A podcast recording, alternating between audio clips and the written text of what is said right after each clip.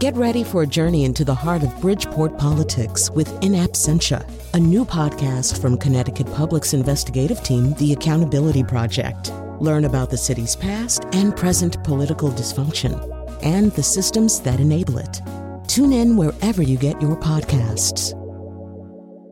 Funding provided by Joe Zimmel and Valerie Friedman.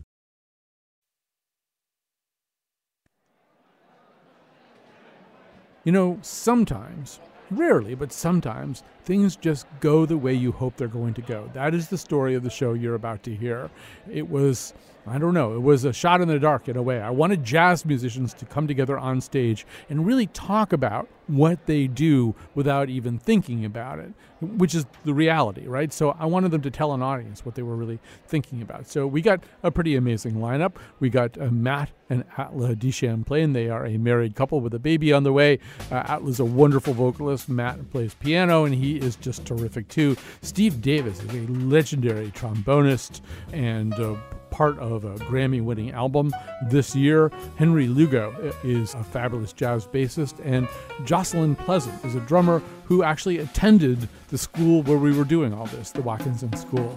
So you're going to hear them, and you're going to hear a program we did where they would play things and then kind of explain what they're doing.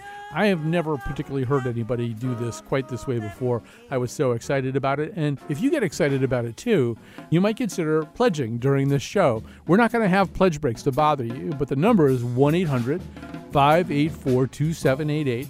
Or you can go online at W N P R dot org and click the Donate Now button or click the picture of the roses. And you could make a pledge to this radio station and say, in so doing, how much you enjoy a very unusual evening like the one you're about to hear.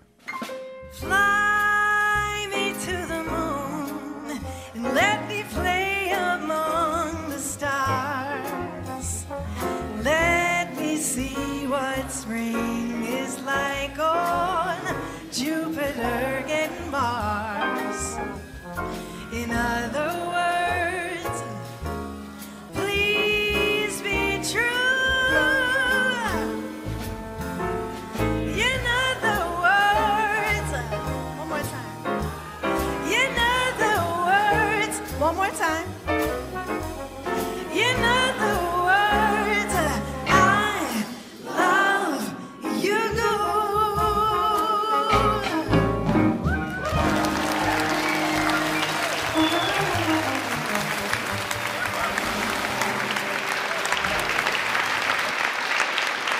That's it. Thanks for coming out tonight. That was really good. Yeah. Um, before I, I've got some questions for Henry because I haven't talked to him yet.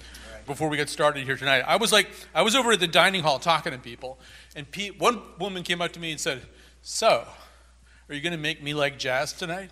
Um, and I wasn't really quite sure what kind of challenge that represented, but um, I just, I'm wondering, like, how how do we uh, bridge that gap? I mean, you must hear that too. I mean, is it is it just that people are intimidated, do you think? I mean, what is it that you wish that they knew so they wouldn't feel like this was some kind of enormous challenge for them to get over? I think there's a certain amount of cutting oneself some slack on not immediately liking it, quote unquote, because you don't, this is gonna sound awful, you don't have to like it. But uh, I'd say spending time with the music, getting out to hear it. I mean, I, I think already probably everyone here probably feels a little more excited about jazz, just even just taking part in it with us, singing a little with us and stuff. So, yeah, don't be don't be concerned that you don't like it upon first blush, because so many of the revered records too are a little harder to crack than others, you know. So so sometimes you might just get the wrong first record, or you might go see the wrong first band, quote unquote, wrong, you know. So get a couple of records, you know, and make sure you get a couple of records from a couple of different periods. Don't go out and get, you know, some free-form jazz for your first record, you know. Go get, you know, Brubeck's Time Out, or, you know, I mean, a, you know, something that, you know, is a, the greatest jazz-selling record of all time is Kind of Blue. Yeah. Get that record, you know, something that's going to grab you, you know. So, yeah, I'd say that there's a lot. Right. So when you when you get Kind of Blue, you'll also realize that eighty movies that you saw um, used songs from Kind of Blue, too. You're like, oh, that's what that song is. Okay. So I want to talk a little bit more about what goes on when you guys are soloing. And so, Steve, one thing that I, I was listening to what you guys just did with that song, with Fly Me to the Moon. Some people have told me that in a way you should almost think about it as a little story the band is telling. Is that a reasonable way to think about it? In this case, uh, I think it was particularly for a couple reasons. One, playing with not just a singer, but Atla. She's a wonderful singer. We've worked a lot together in recent years. It makes me want to be a little more extra lyrical when I play my horn. You know, just sort of uh, dovetailing on what Henry uh, was talking about. I think it was Duke Ellington who said there's two kinds of music, good and bad. I'm sorry, country and Western. No. Just kidding. Um, you know, songs are songs. Music is music. I love all kinds of music. And, uh, you know, jazz, so-called jazz musicians just tend to uh, sort of dwell in this area of society, music, artistic expression, where we, we, we're influenced by a lot of things. Then there's a thing called swinging. You know, right now we're swinging. We're playing a standard. So I tried to play something appropriate for the song. And but but I also love the chord changes, and I really was digging Henry and Matt, the way, what they were playing to delineate the chords. And Matt might hit a voicing on the piano, and I go, my ears, you know, my radar's on. I mean, I might not be looking at them, but I'm listening, and I try to leave a little space so they can, you know, we're we're, we're having a conversation via the chord progression of "Fly Me to the Moon." Could, could, could we just cool. break that out for a second? Could, do you think you guys could do that? Could you do whatever he's talking about when he says voicing? Um, just play a little bit of what you played, and, and then you react to it. Can you guys do that? Um, you said that you were listening to Matt's voicing. Yeah, okay, so, okay. Well, like, well, explain what that means. Before we even start improvising together, Matt, like the very first chord is F minor, I believe, right? We're winding up in A-flat major, which is a relative major to F minor. Music theory stuff. So yeah, that's going to scare them. So don't, don't say okay. don't say things like that anymore. Yeah, yeah. It's okay. So um, just take a deep breath. No, um, so Matt could play an F minor chord many different ways. Matt, can you show us a few different voicings on the piano for F minor? Sure.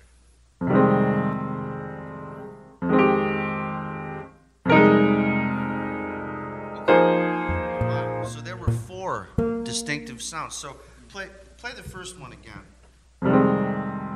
Now play the next one.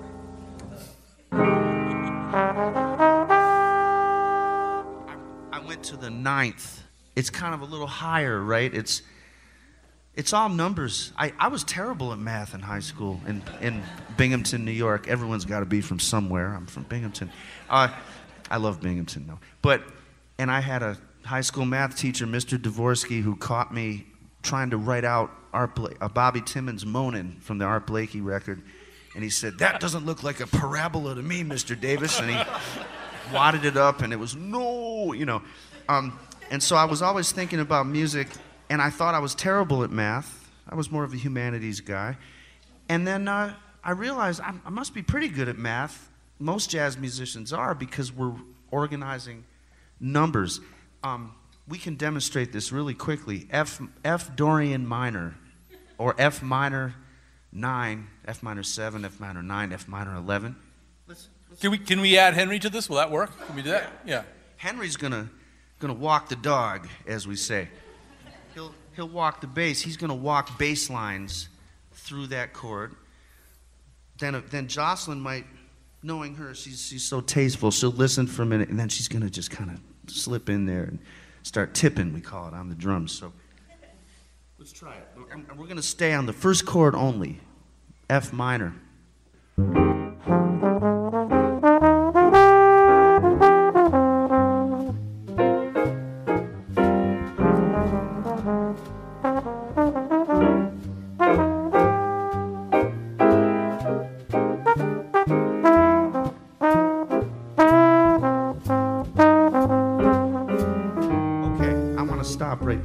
Did you hear that one note that sounded a little ah da da da? Because Matt played a, ma- a minor major seven. He had the audacity to throw an E natural in an F minor chord, which which has E flat in it usually. That's called a minor major seven. Can can, can we dig that one? Sounds like a Mickey Spillane novel. Next time, it's very noir. Done it, you know. Tune in next week. Uh, so, yeah. So, so, so when I heard that, I, I, I said, touché. Well played, Matt. So I. So, as opposed to right next door. It's just a little subtle difference. We, it, it's almost like playing chess or just having a conversation. We're, we're, you've got to be a good listener. There's a great uh, pianist. He passed away a few years ago too soon. His name is Mulgrew Miller, one of the all-time greats. We had him at the Jackie McLean Institute at Hart. He gave a great master class to the students. And he said something that day. It was very simple, but it was really impactful. He said, show me a great player, jazz player, show me a great player, and I'll show you a great listener. And he meant that in, in the moment of the music, and he also meant it in life. Yeah, all of that. So. All right, let's add a singer to this. Okay. So I loved your original question, and it just made me think of this thing that I asked Matt. Matt and I met when I was in high school, and I remember, you know, as a singer, I have to sing a literal story. To your point, you know, like, and if I don't know what the lyrics are about, it you're gonna, you can tell, right? So I remember asking Matt after we had been. I used to ask him if he would hang out after school with me to to practice music. I really just wanted to date him, but we had we did some singing and playing, and it was great. But I remember asking him, like, when you're playing a love song, are you thinking lovely thoughts? Are you thinking about me? Like, what are you thinking about? And I think immediately Matt been. Matt was like, oh my God, I think I'm supposed to say yes. I could see in his face, he was like, I'm not thinking about you, I'm thinking about everything that Steve's talking about. It's a language. So to, to some extent, well, I know that we can't speak for all jazz musicians out there, and there are some people who like to tell a very literal story, or we might even say a tone poem, music that sounds like something. When when they're soloing, they are telling a story, but it's not Fly Me to the Moon. It's not the lyrics to Fly Me to the Moon. It's a musical story, and it, it's still supposed to do the same things that a literal story does. It's still supposed to move you. And I remember studying with Steve, and he was, we were doing one of his favorite tunes, How Deep is the Ocean? And there's this one chord change that happens in the middle of the song, and he had us stop, and he was like, I don't think that moved any of you guys, so you're not listening. You know, like, you did. I remember it. It stuck with me. So it's just to say, like, there's different ways to to ask that question. Like, are you telling a literal story? Yes and no. It, it's still a literal story, but it's a musical story. So yeah. Matt wasn't thinking about me, but I still think it was lovely thoughts. Right. So this is actually true. I used to rehearse with Matt after school, too, but it was pretty clear that we were not going to date each other. Um, and... So this, and occasionally Matt and I and Diane Maurer and some other people have even performed together. And Matt, so now you know what I mean when I say Matt is the most patient person in the world. So, because like we would do a song sixty times until I could get it right. And so, and then we would perform and that would be amazing. You've heard of how amazing he is. But I was saying to him, and he immediately corrected me, but I was saying to him before the show tonight, I said, I didn't really know who you were until I went over to Black Eyed Sally's one night. We were playing with a trio, like your own trio, your own stuff. And then I'm seeing this kind of a different Matt, you know? I mean, somebody who's really also, now you're not worrying about a singer anymore. I know you were going to marry a singer uh, at the time. So um, you're not worrying about the singer anymore. And so I'm wondering about that. I'm wondering for you, you're a fabulous accompanist, but you also just can play out with a group. I mean, how different is are those two roles? Well, the piano is certainly an orchestral instrument, and you can play more than one note at a time. There's a lot of different roles that we play. I could play solo piano. I could play in a trio context with bass and drums or bass and guitar. I've played quartet with Steve. Accompanying a singer is a whole different thing, too. So you ha- you listen to the masters, like everyone's kind of been saying, and try and find what you're the best. I'm still doing it, trying to figure out how I best can support whoever I'm accompanying. When I play trio, of course, then my left hand, for the most part, is accompanying myself, and my right hand has the lead or the melody. But can we just go back to that thing? Like you were saying, you've been li- you're listening a lot to Ellis Larkin, or I would yes. assume like Tommy yeah. Flanagan is another person, like really yeah. famous. Uh, I mean, incredible jazz pianists, any way you slice it, but also really famous for being able to work with vocalists. So, yes. so what's different about that? In what way are you listening to the vocalist, and are you building in certain kinds of sound around that vocal? Or That's well said. Yeah, exactly. Um, I listened, uh, lately I've been listening, I think it's the earlier mid forties, Ella Fitzgerald playing duo with this great pianist, Ellis Larkins.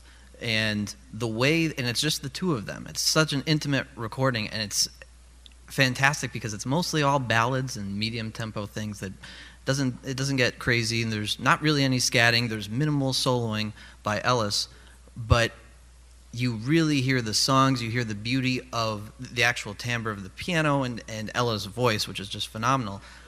But Ellis just supplies this foundation for Ella to do her best and to do what she does. And I think when you don't get in the way, and I'm constantly feeling, even as an accompanist, even tonight, I'm like, oh, I think I just got in the way here or there. Um, you're constantly trying to recover, uh, but I think accompanying is an art in, in any way. You know, whether it's Steve playing behind Atla or, or Jocelyn, um, Henry, myself, it's it, accompanying. Accompanying definitely is an art. Do you want to say anything as a musician? Let me, let me put it to, let me put it this way. So Atla was saying that in some ways, you know, Matt sometimes has to almost evangelize with musicians who are used to playing in instrumental groups. Like, it can still be really fun with a singer too. Yeah, t- talk about that difference, because some musicians I think think, well, if there's a singer, the audience is really just going to listen to the singer. Yeah. It's going to be a different thing. So talk about that. I'm always thinking about what does the soloist need, whether it be Steve playing a trombone solo or Atla singing the melody or improvising a, a, a vocal solo. So what is it, A, that they need to be free enough to improvise and have their mind clear to just access their ideas and have no problems coming from behind them? Like, where is the bass player? Like, is he lost? Does he even know what he's doing back there? So, so A, providing that landscape where they, they feel like, okay, I feel safe, I can improvise, I can try some stuff, I can reach for some stuff that I'm not sure is there, but, the, you know, I'm sure I have a sound, a sound foundation behind me. And, and vice versa, I'm always looking to do that, A. And then B, I'm always listening to my soloist and always listening to my fellow accompanist and always looking for somebody to make me change what I thought I was going to play. You know, so, you know, if I know the next chord is F seven, there's a bunch of options that I know I have. You know, so on an F seven chord, I can play X, Y, and Z. But if Steve does something with the rhythm, or, you know, Matt changes something in the voice, I'm like, oh, cool, now, now, I, okay, the chord is F seven, and then there's this other thing bubbling, can I incorporate that? And then we're all talking, you know, and then we're all talking, and we're all listening, as opposed to, oh, F seven, I'm just gonna play these four notes because they fit on the chord just fine, and the next chord is this. There's always this constant dialogue. Okay, I know the chord is F seven, now what did Steve say? And, um, oh, it sounds like maybe uh, me and me and Matt need to straighten out some harmony there. Like, I'm thinking this and he's thinking that. I mean, Matt played, played a couple of substitutions in Fly Me to the Moon, which is when one chord is expected and then he throws in something that's not quite that but still functions in the same way and has a similar sound. So if I'm if I'm spry enough, I can catch it, you know, and then and then Steve can catch it. And then, and then we're talking. Um, and I love that. All right, so let's make the music happen. I'm, I'm handing it off to whoever. Are you just going to count them in? Is that what's yeah. going to happen? Okay. Uh, one, two, one, two, three.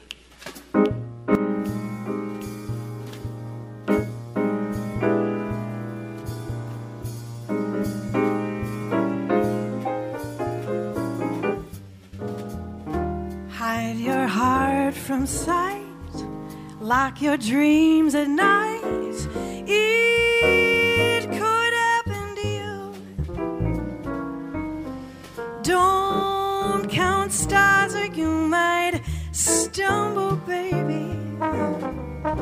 Someone drops a sigh and down you tumble. Keep your eye on spring. Run when church bells ring. Yeah. It could happen to you. All I did was wonder how your arms would be, and it happened to me. Well, hide your heart from sight, like your dreams at nineteen. Could happen to you. There you do. Don't count stars or you might stumble. Someone drops a sigh and down you tumble. Well, keep your eye on spring.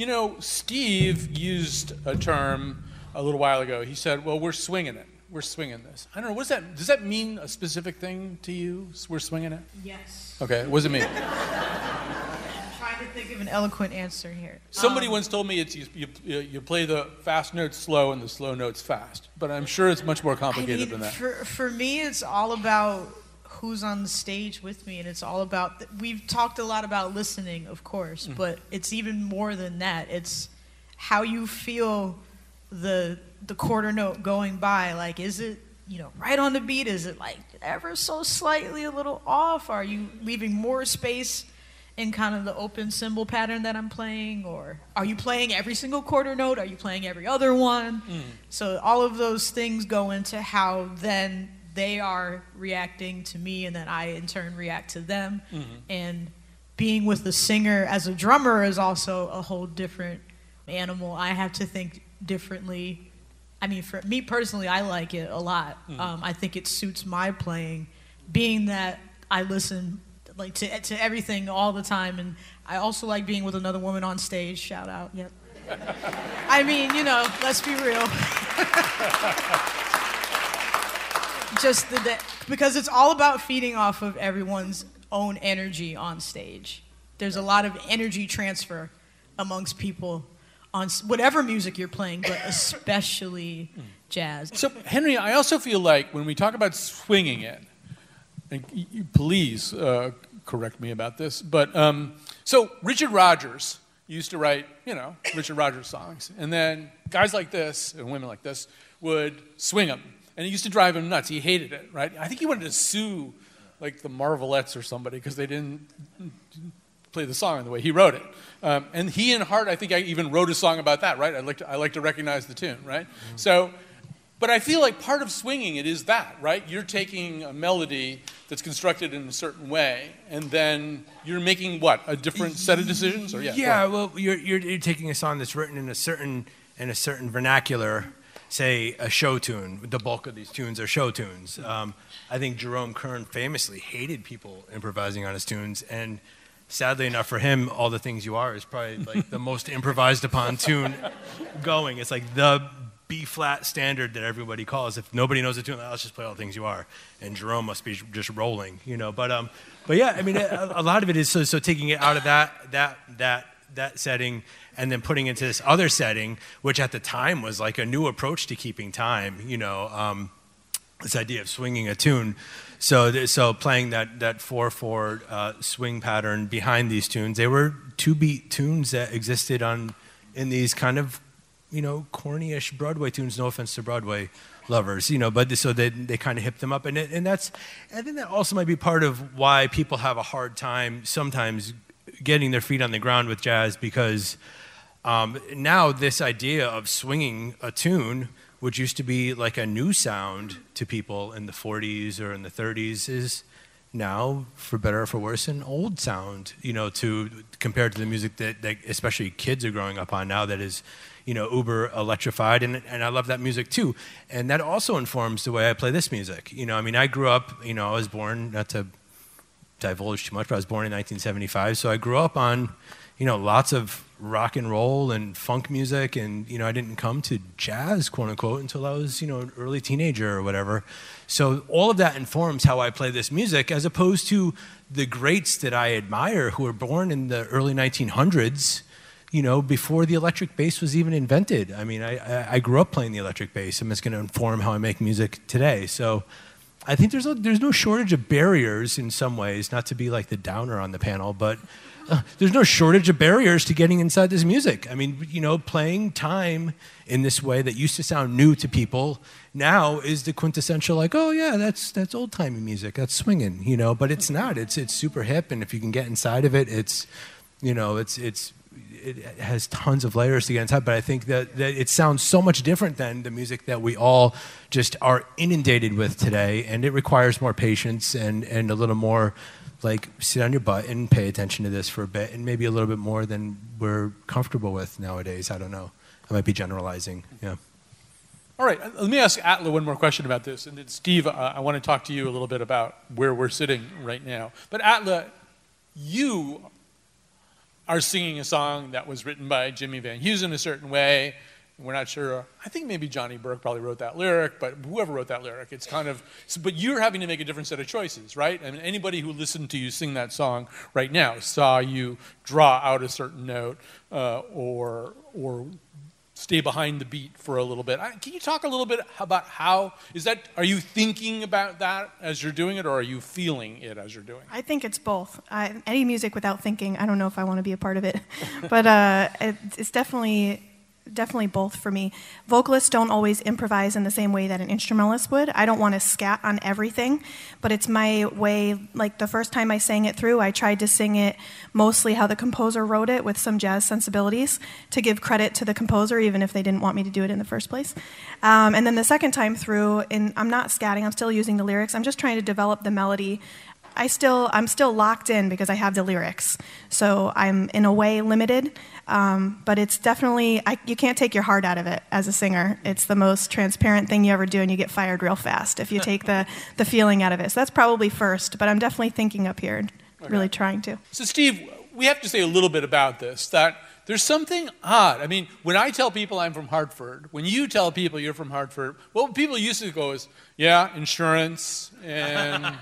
the defense industry. Wow, it sounds like a really happy place. Um, sounds like a really life-affirming place, insurance and the defense industry. Um, but they don't say, and jazz, although they kind of should. I mean, this place, like where, where we're standing right now, if you draw some, some radii out from here in just like five-mile lines, you're going to hit like all this incredible jazz. Uh, and Hartford just punches above its weight. I mean, what is that all about? I think Hartford has a long history uh, for jazz music, and certainly in nineteen seventy, when Jackie McLean came up here to live and, st- and teach and start the Artist Collective over in the north end of Hartford with his wife Dolly McLean, he brought a sort of presence and authenticity to Hartford's jazz scene, and, and both as uh, an educator, as a community activist, and as a, a real jazz legend who embodies the tradition of the music. And so for me, all these years to be a part of that lineage, along with my colleague Nat Reeves, who's been a great influence on all of us, um, and people like Renee McLean, and um, I, I could go on and on. Our, our department chair, Javon Jackson's now a resident of, of, of the community. There's so many great musicians, and it's really rewarding now to look up in New York and and see just droves of our former students who are Desron Douglas, Jonathan Barber, James Burton, Uh, I mean, the people, the people he's mentioning are big names in jazz right now, big yeah. young names in jazz. And I, I will Josh say also... Josh Bruno, the like, trumpeter. Yeah. Like Paul Brown and I were, were friends, and back I used to do a show for T I C back when it was in the Gold Building, and Paul would just kind of show up, show up in my studio, unannounced sometimes, and he'd bring some young people with him. And looking back, I remember he brought in this kid, like he really was a kid, named Jimmy Green. Yeah. You know, I mean, like they just like walked into my studio and started playing in the Gold Building. And I think one thing you don't understand about that is is it's it's ambient around here. I mean, there's, because of what's in Bushnell Park, because of the Artist Collective, because of that, you really can get so much of it. And then we still haven't said the Hall High School program, ah, which is yeah. kind of And, and another thing that that means is that Brad Meldow, who came through that and is, you know, this just a gigantic piano player now, has a song called West Hartford. And Steve has a song called, which I play all the time, called Rose Garden, which is about Elizabeth Park, right? You, I mean, one thing about having jazz musicians around here is you guys start to document the landscape too, right? Sure, sure. Greater Hartford Festival of Jazz folks commissioned me to write a, a suite. Mm. And it could have been anything I wanted, but I felt like at that point I had been living here for a few decades. I wanted to give back to the community. I so I tried to name different movements of, of the piece, you know, for different, um, I think I had Tune for Calhoun on there. Um, I'm, you know, I went to yeah. a lot of UConn games over the years. Uh, you know, th- things like that that are identifiable to this community and this area. It, it, could, it should have been Tune for Gino, right. actually. Well, it's... That could, right? that could be the I mean, I love Jim yeah. Calhoun, but man, Gino's the man. Right. In the... So now, now what we're going to do, what they're going to do, they're going to play an instrumental this time, and what I asked them to do. So there's a term of art among musicians. One of the terms is head arrangement. So one of the things that I find mystifying is how they, I mean, we're starting to, I think, kind of tease some of this apart a little bit, but like how they make all these decisions before they even play. So they... I think the only thing, I think it's fair to say, the only thing that they know so far, the four of them, is which song they're going to do. I don't think a key has been discussed. I don't think a tempo has been discussed. Um, uh, I don't think anything's been discussed beyond that. So, I don't know, Matt, what has to, like, do you guys have to say anything to one another now? Or, for the benefit of the audience, what is it that you're going to be figuring out right now? Well, first, of course, the tempo. Uh, the speed at which we're going to play. Uh, yep, there you go. So Steve will count it off. And um, uh, from there, again, I would say since Steve is in the front line as a horn player, he's acting like the vocalist, and usually the vocalist would be, again, up front. So we're, in a way, in a lot of ways, following him, and he'll have the lead or the melody. This, this is great, Colin, because uh, there is, it's like there's this sort of... Um, alternate, you know, there's this stuff going on that you can't, like this other dimension or this flow of, of information, like stock tickers or something between us. And although, well, yeah. But nonetheless, um, you know, we've all listened to this music so much and played so much in our lives. There's certain kind of, When, well, we called a tune called "Solar" by Miles Davis. Does everybody and, know uh, what key what key you're playing in? Yes, yeah. it's it's in C minor, yeah. And guess what? It's got the minor major seven Mickey Spillane chord at the beginning. All right.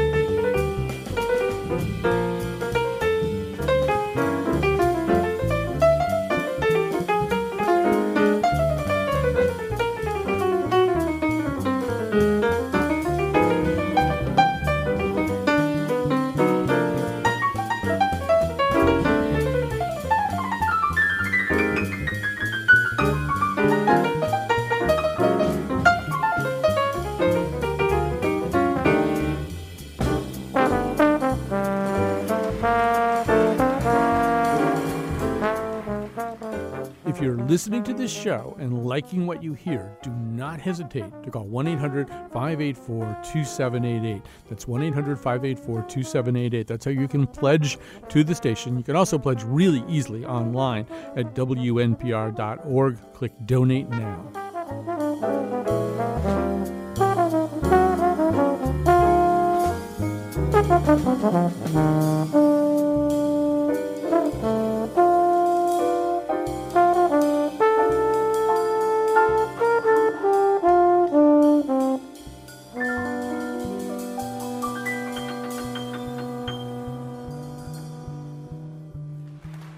Jocelyn Pleasant, Henry Lugo, Matt Deschamps, Steve Davis. We'll be right back. actually going anywhere, but I have to do those things for the radio part of it. Better than the owl, better than the owl, better than the owl. Three open ball, three ball ball. Did it feel? Did it feel? Did it feel? Did it feel? Did it feel? Did it feel? Three ball ball, three ball ball. I've got a whole bunch of people that I need to say thank you to. Jonathan McPants is the producer who pulled this show together. Also, we had some wonderful help from our friends at Event Resources who kind of mic'd and channeled uh, all, all the audio there at Watkinson School. I also have to, of course, thank my friends at Watkinson School, Terry Schrader in particular, and Jenny French, who make all that stuff hum. So thanks to everybody else who, who helped out, who cooperated, who stood out in the audience and sang. And we're going to return you now to that programming. The owl. Over, over. Three up, up, up. Yeah. Nice job. You're all hired. So the idea is that's how, like we were talking about, mimicking music is the best way to learn the language. Eventually you get so sick of copying somebody else that you say, I have to do something of my own. And that's where improvisation for yourself comes in. Here's what we're going to do. You have a little few time, a few minutes to ask some questions, and then we're all going to sing a song together at the end, too. So, okay, who's got the microphone? You, okay. So I'm still wondering about the solos and how you know who's going to go in what order. And do you have any sort of conversation about that? I know you're looking at each other and you're listening, but like, is there any point where you're like, all right, I'm going to go first, and then it's going to be you, and then you. And then also, like, does it ever happen where two people come in at the same time, and then is there like a jazz cage match? Like, how do you deal? Wow. You, you know, I would say it's about being available in the moment. Being available so that you're not so stuck on what you're going to play or what you've practiced and, and kind of beholden to sort of running running your stuff on the other musicians. That's not really so happening. That can sound okay, but it, it's kind of like there are these key little moments once we finish the melody. You know, we you just sort of have a sense. Right, and again, it's like you said, it's about the, the eye contact, and it's about, like, we can't we can't be so closed off, and we can't just look down, we can't just be so much in our head yeah. that we have no concept of mm-hmm. what will happen next. And mm-hmm. and again, knowing the song, and when the end of the song, and the, we keep talking about form and choruses mm-hmm. and changes. We've thrown those words out a lot, but mm-hmm. that has a lot to do with knowing when you should look up. When should I look at Steve to know when I'm going to solo? Right. He could have he could have done that the chorus before, but we made eye contact at a certain point in the song, and I knew. Yeah. And it's also something that there are kind of um, traditions and standards as far as the order of the solos. Mm-hmm. Typically speaking, it's, you know, nine times out of ten, the drummer won't solo first. Just gonna put that out there. Yeah. Not that it doesn't happen, but you know what I mean? So certain times you, I understand that, you know, either the trombone or usually the piano will go first. So I understand after the melody happens, when the end of that particular chorus is coming, I'll know that I have to keep playing. And it also, there's also certain like volume and certain things that I do as the drummer to let everybody know that this is the end of a chorus, or you kind of build and you kind of do different things behind one person's solo to let you, you know, that says this is the end. Not like, you know, a big cymbal crash or something like that. But, you know, like yeah. little little things like that kind of tell you, like, okay, this is the end and the next person's coming. It was really clear when she was wrapping up her solo. She kind of looked up, but she also, you, you played the melody. Yeah, and I played the, I, yes. Yeah, absolutely. She played bap, boop, beep, beep, boom, beep, bap. Right, so then and, they know, you could, yeah. You could hear it. Yeah. I'm getting ready to, something's about to happen. Either I'm going to keep going or it's going to be the end. But that's the that's a cue to their ears yeah, that they know something's, you know, either the song is going to continue or I will or I will continue. But either way, we've all made eye contact and we've all looked at each other. We've all you know, connected to know something's going to happen. Yeah, and I have to know where that is, and they have to know where it is without there being a bass player playing or without there being piano playing. Mm-hmm. So we're all kind of, I don't want to say counting because that's maybe not the right word, but there's a feel that this is the end of the song. After you've played these songs enough times, you know the feeling of the end or a transition or something like that. Henry, also, is there, I was asking you this beforehand, when people are playing a solo, they're not playing notes on a page, they're they're figuring it out. Is there a danger of getting lost? Do people get lost in their solos? Yeah, I got, you know, you know it, there's there's the danger of always getting lost. So the idea, the way, I think we haven't really addressed this yet, is the idea of form, throwing this word around, form. So it's as if you were singing Happy Birthday over and over again. and and so it's like, okay, we're all, so to, like it's it's an analogy or whatever. So we're all singing Happy Birthday over and over again, and Steve improvises over it. So every tune's a different length, so you have to know the tune. So Happy Birthday might be X amount of bars long, Solar's twelve bars long. So we're going to loop those twelve bars as accompanist, and Steve's going to improvise, and we're also going to play with the harmony and interact with him, you know, as he says things with his improvisation. So, what's that? Rhythmically. Rhythmically, right, melodically, rhythmically, whatever, with his body gestures. He, you know, decides to flip us off or whatever. We know he doesn't like what we're doing, you know? So so that's the idea. So then so then the other thing is, so someone says, happy birthday to you, happy birthday to you. You're not looking for anything to happen there. You know they're going to finish the song. So we get halfway through Solar. We know nothing's going to happen except he's going to finish that time through it.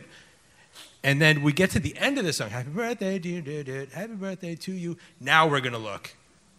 Is he going to go again? And then if he keeps playing, yeah, he's going to go again. Another twelve bars. Okay, let's keep playing, you know?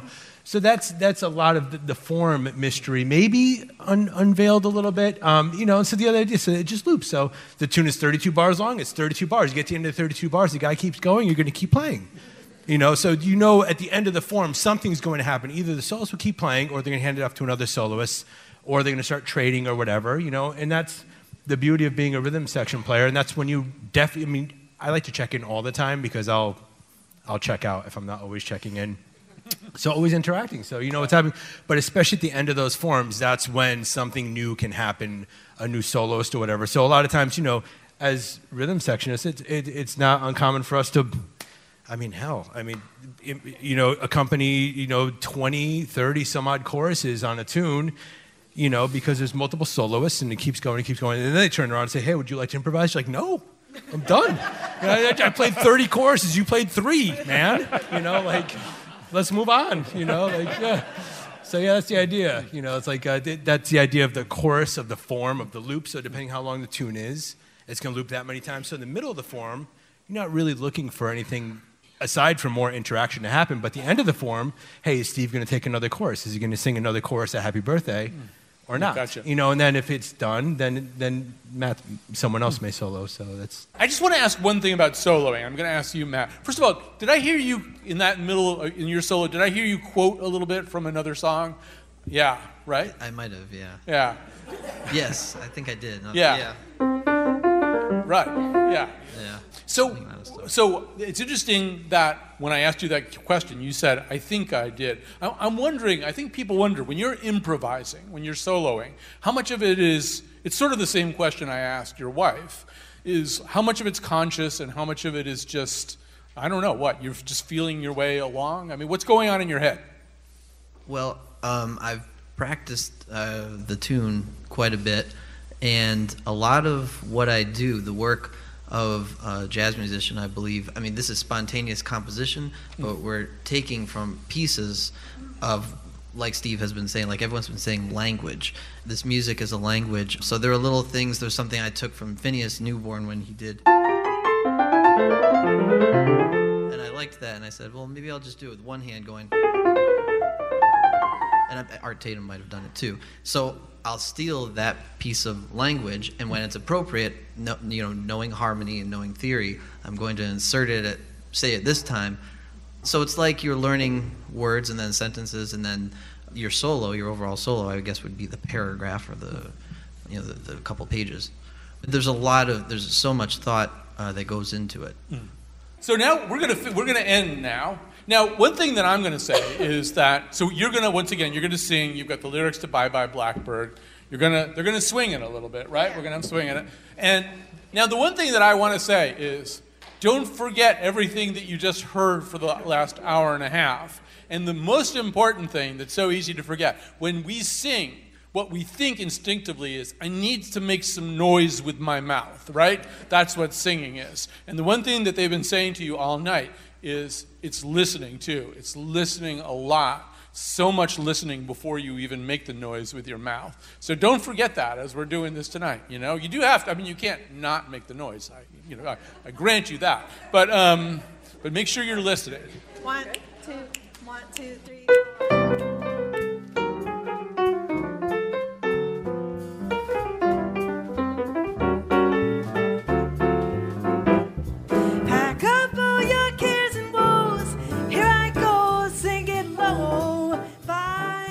Okay, if you just heard that show and you're sitting there thinking, wow, this was really great. How do they do this? Well, one way we do it is we have support from people like you. So please, if you haven't ever done this before, consider calling one eight hundred five eight four two seven eight eight and saying, yeah, that was amazing. Keep doing stuff like this. And here's a pledge to help you do it. You can also make that pledge online really easily at W N P R dot org. Click donate now or click on the picture of the roses and they make it very, very easy for you. Thank Thank you for listening. Bye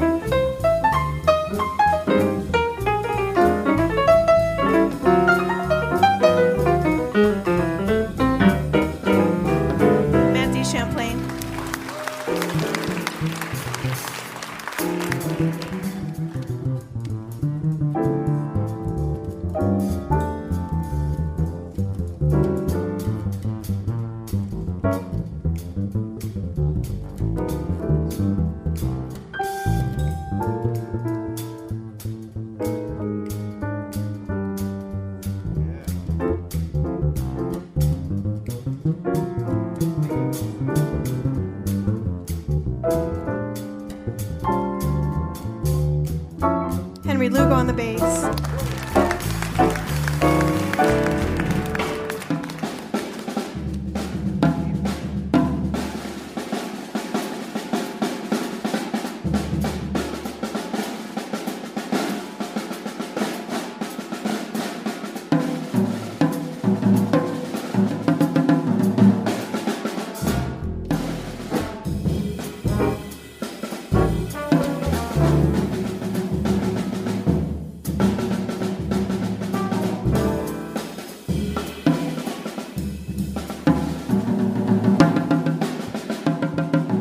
Jocelyn Pleasant on the drums.